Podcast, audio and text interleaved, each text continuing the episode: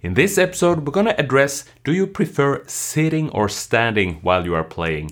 And I have some thoughts about this because it's actually something that, that I've been playing around with quite a bit, and I have my my tips for it. Hey there, music makers. I'm Hayes Griffin. I'm Magnus Settelön. And welcome to Mandolin Secrets Live, a bi weekly show where we take a deeper look at what's happening in the world of mandolin secrets. Each episode, we're going to tackle our questions of the week, unpack the latest mandolin secrets lessons, and answer your questions about mandolin, guitar, and all things music.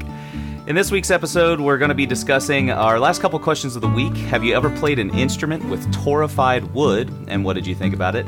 And do you prefer sitting or standing while you play, and why do you prefer that?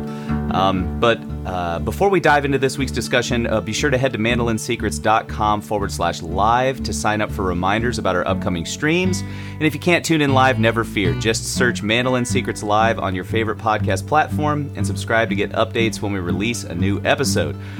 Now, before we go ahead and dive into those questions of the week, I know that Magnus has something that he wants to share with us here. Well, what's going on in your world, Magnus?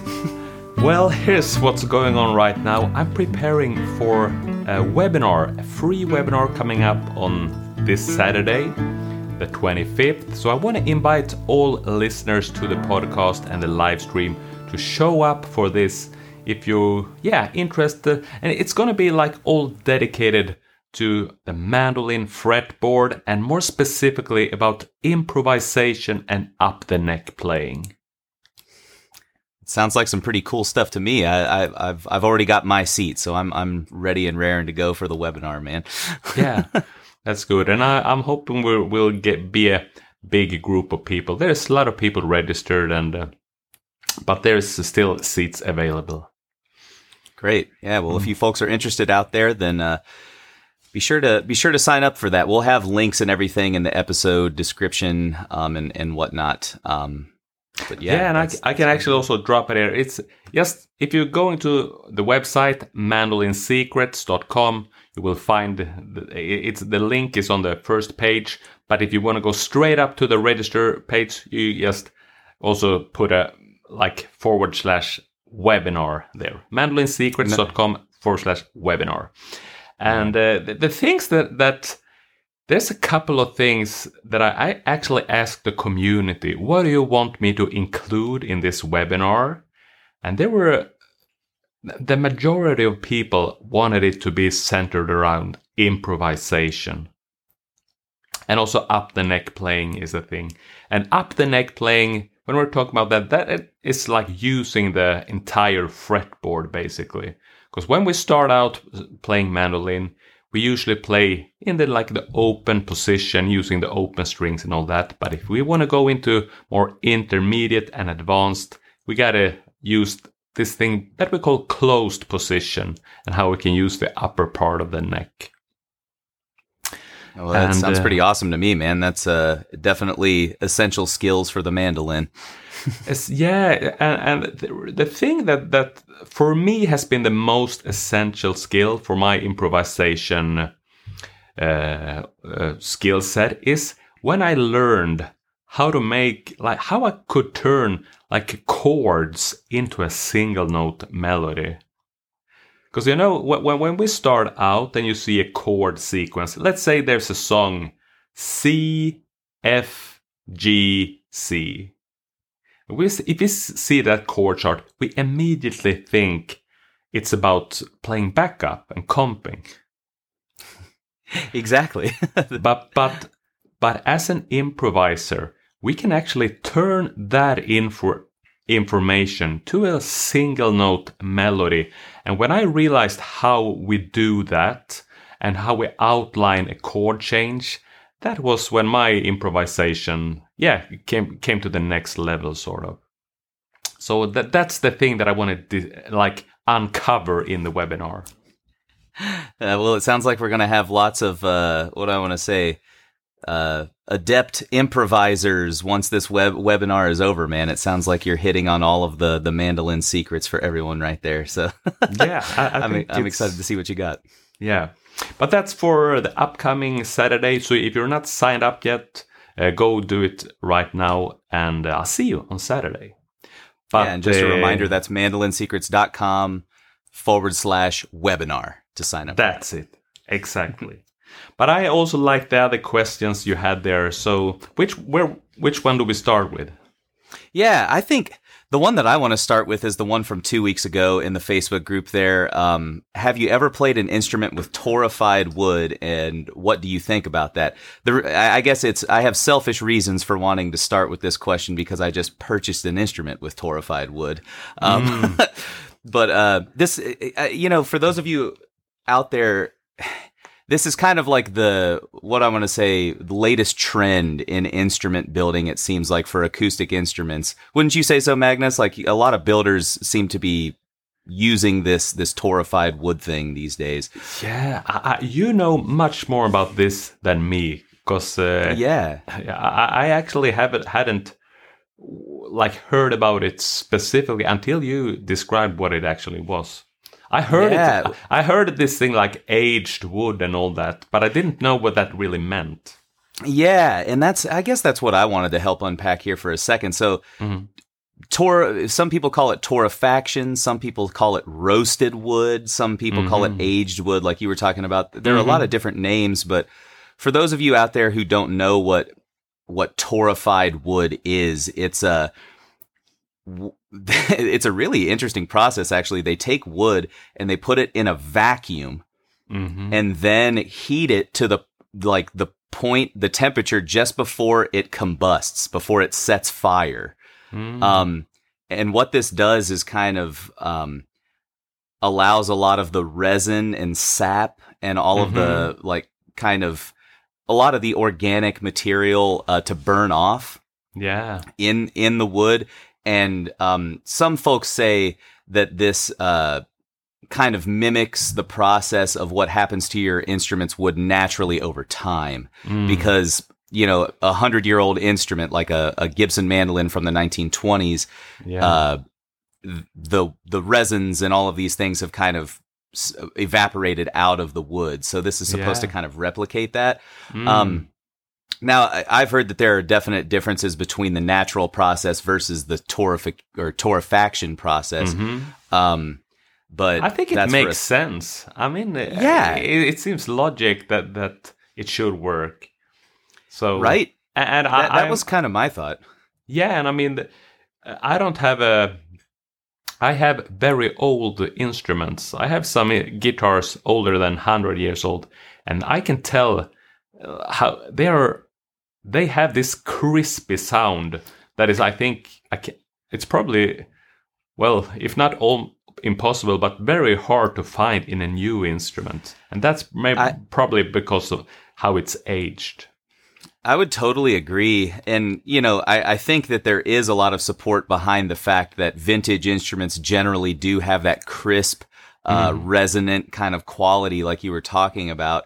And in my experience with torrefied instruments, they do have that mm. quality mm. more naturally out of the um, box than, yeah. than, like a new instrument without torrefied wood. Mm. It was interesting to see the comments that came into the Facebook group because mm-hmm. some people, um, we have the most diplomatic group of people in the Facebook group because it, oh. it, was oh. seriously split down the middle. Half of them were like, "Yes, I've played one, but I couldn't tell a difference," and then the other people mm-hmm. were like, "Yes, I've played one, and it was a huge difference. I'll never buy anything other than a torrefied instrument ever oh, again, you know? Yeah. Um, but I think there's something to it. Like you said, it's just logical, right? That if you yeah. get rid of those kind of elements in the wood, that it will have that more naturally resonant kind of tone. Yeah. Um, and I hate to say this, the fact that, so I just bought a red diamond. We talked about that in the last mm-hmm. episode, I think. Um, and Don MacRostie, the guy that makes red diamonds, the fact that he was sold on this process was enough to tell me that it was there was something to it because he's a very kind of scientifically yeah. minded instrument builder, you mm, know. Mm. Um, yeah, for those of you that don't know his, oh yeah, go ahead. No, but you also what you told me about him, I could tell that he he's the one that that makes research for these kind of, of things. Not only exactly. like buying a concept and but but I mean, doing his own investigation. yeah, experiments and and Mm. replicating it. Like it's a very scientific process the way that he makes his instruments and he voices them after Lloyd Loar mandolins that he's had in his possession and stuff. So there's a very uh, I I I wouldn't take it lightly if Don was into it. You know what I No. mean? So that that was kind of the thing that made me think there was something to it. Um, yeah. but yeah, for those of you that don't know about torrefied instruments or anything like that, um, you know, hop into the Facebook group out there and, and check the the thread. I posted a link that kind of describes in greater detail how they Mm. they torrefy the wood and all that kind of Mm. stuff. Um, but but it might be something for you to check out if you're in the way that I see it. If you're hunting for that vintage tone, but you don't Mhm. have the uh, the money to buy, you know, a Mm. pre-war Martin guitar or a Lloyd Yeah. mandolin, this could be a good way to Yeah. replicate that. I think it makes uh, so much sense, and it, it will be very interesting to see also how these uh, torrefied instruments how they age, Yeah, sort of. Because uh, the, the, I mean, once it's been around for let's say 30, 40 years, maybe at that point they are like, yeah, yeah, very dry and crispy and, and all the all the Yeah. good things. Mm. I'm excited to see what mine sounds like in 30 years. Mm. yeah, awesome. yeah. Well, that's awesome. probably enough on the old torrefied wood stuff. Mhm. Um, the next question of the week uh, that that we had, and this seems like kind of a, a simple question to ask, but you know, do you prefer sitting or standing while you play? Um, I wanted to ask this question specifically so I could hear your answer to it because I know you've got a lot of thoughts on this, Magnus. Um, but people, once again, in the Facebook group, they were split pretty evenly. A lot of them were like, well, I sit because I have back problems or I stand because I have back problems. You know, it was like Yeah. really evenly split. So what are your thoughts on this? Do you prefer sitting or standing and, and why? Here's the thing. I always, if I go back like 15 years ago, I, I, w- I preferred sitting. It gives mm-hmm. a better, like, a little bit of control while sitting and all that. But uh, that 15 years ago is also when I, I got more serious being on stage. And I just felt more expressive, more uh, dynamic standing up playing. So and th- but that that there was a little bit of conflict there because I played better sitting, but I preferred perform standing. You see the That's funny. conflict? Yeah. Yeah. So I actually uh, and the the thing I then started also like when I'm in in the practice room when I'm rehearsing I also tr- try to stand up as much as possible because I wanted to even out that little conflict there. And one thing that really helped me also I realized I I uh, I'm not talking about mandolin playing first. I put a, I always wear a strap for my instrument, and I started to wear the instrument in the same, a, a little bit shorter th- than before, so that it actually sits at the same spot if I'm sitting or standing. So by doing that, I realized that I don't lose any of my uh, chops or, or, or my skills because I wanted to stand up. So um, um, that has really helped me. And I, I don't know, how do you feel? Can you feel, do you feel more expressive on stage if you're standing up or? I always felt like I did. I yeah, Mhm. I, I don't know if it was an illusion, you know, something that was just inside of my mind, but I definitely did feel more expressive while standing. You know, Mm. that standing was always kind of my preferred way of doing it. Yeah. Um, but I've kind of landed on the same, uh, what I want to say, solution that you were talking about there. You have Mhm. to, cr- I think you should create a, a kind of posture that can be dynamic. Like you should be able to hold your instrument in a way that makes it the same when you're sitting or standing, you know? yeah. Otherwise, it's like you're having to learn two different instruments, right? Exactly. Yeah. So Um, it it makes very much sense to to try to do yeah the same posture sort of even Yeah. though you're sitting or standing. Agreed.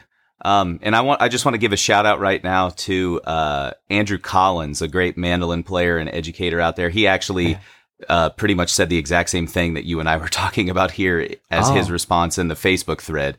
Mm. Um, so thanks for for chiming into the conversation there, Andrew. That's that's Yeah. good stuff, buddy. Um, really good.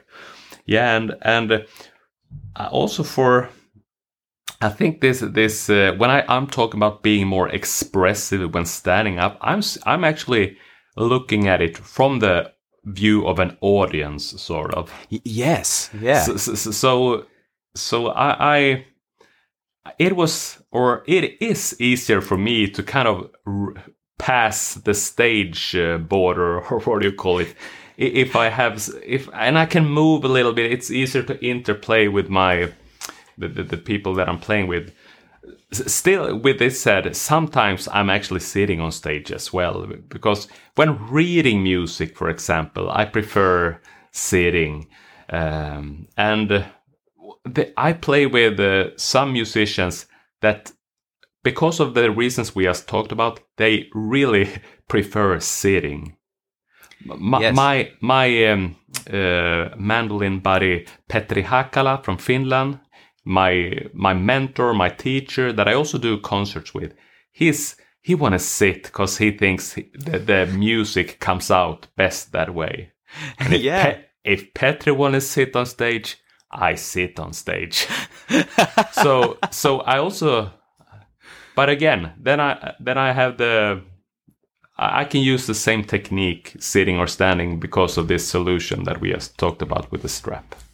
yeah. I, I think the the key word for this discussion is uh, what dynamic, right? Being able to to do it in both situations, right? Yeah. That's Perfect. funny, man. Yeah.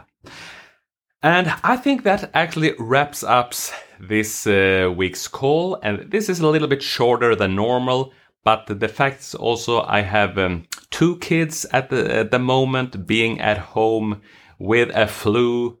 Uh, uh, my, my son Victor, he's nine years old. He tested negative. We got the answer today, so it's not the COVID thing. It's just the normal, like school start flu, you know.